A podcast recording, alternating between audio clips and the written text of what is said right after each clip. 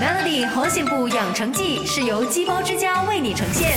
你好，我是美心。要做猴颈部，就少不了做手好菜，所以今天我们来学习一些做菜的小常识吧。第一，做菜要热锅凉油，就是在煮菜前先把锅烧热后，就快速加油，放菜入锅开始炒。这个做法的目的是避免油温过高而产生反式脂肪，反式脂肪对身体是不好的哦。第二呢，就是大火快速的炒蔬菜，因为蔬菜炒太久就会流失许多维生素和营养，所以炒菜要快。第三，如果要去除肉类的血腥味或是其他异味，一般的做法就是将肉放入水中加热至沸腾，然后就可以取上来，就能有效的去除脏东西。过后再进行料理和烹煮。如果不想那么麻烦，那就快快到鸡包之家吧，有优美的环境，有肉质鲜美又结实的干蹦鸡。鸡包之家主打奇味鸡包和猪肚鸡包，更可以一包两吃，吃完鸡包可以吃火锅。